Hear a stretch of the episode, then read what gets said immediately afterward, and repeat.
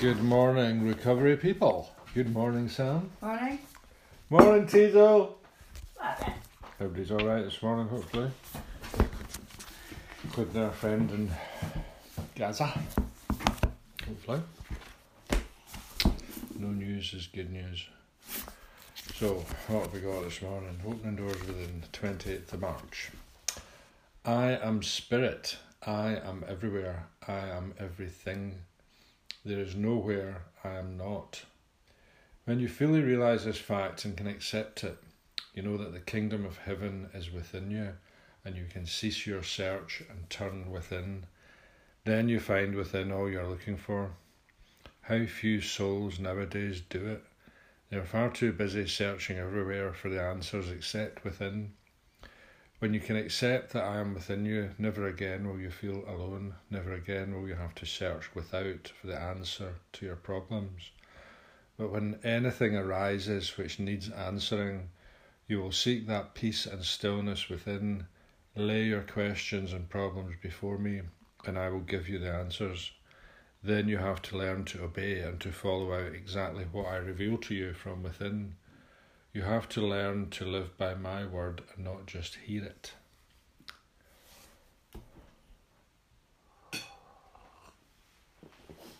That's your conscience, Your gut instinct, which is your God conscience. God instinct, your inner.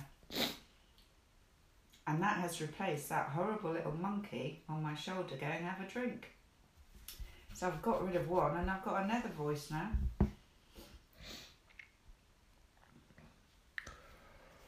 Aye, well, I think that you know that those two voices in your head, it's it's like the the God conscience is is there and you can hear it, and the the demon, the alcoholic, the addict, has been quietened and It's is in my coffin. is silent, you know, because you're not doing anything to feed it. Yeah, mine's in the coffin and the nails are down firmly. And I know what to do when I start seeing a nail lifting up. So you're not possessed by that motherfucker. Oh, she's evil. Don't give her the opportunity. She's in her coffin where she belongs. But she's still there. So I've got to keep nailing down. Hmm. But luckily, my nice voice, my God conscience, is loud and overpowers. Yeah. I mean, that's what they say, you know, do the right thing. Listen to your conscience and you can't go far wrong. I mean, how else do you know what God's will is? Listen to your conscience.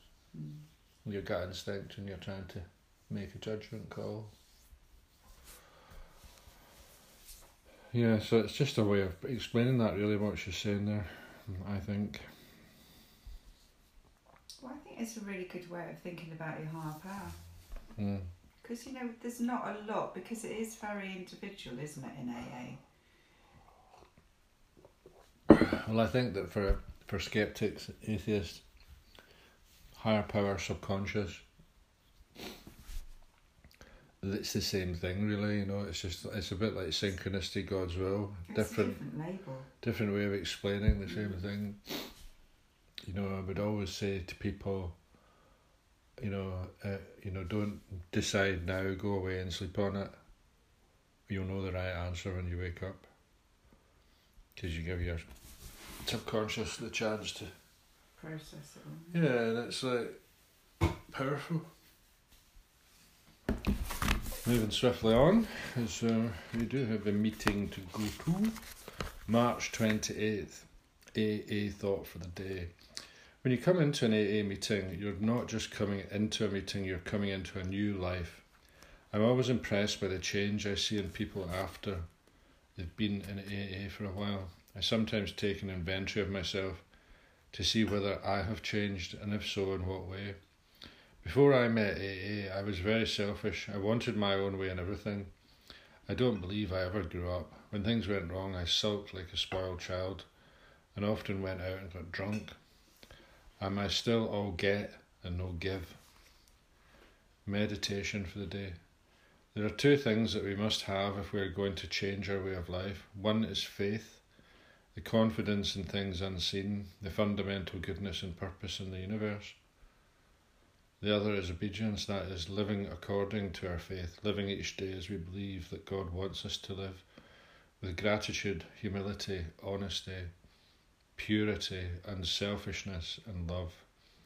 Faith and obedience, these two will give us all the strength we need to overcome sin and temptation and to live a new and more abundant life.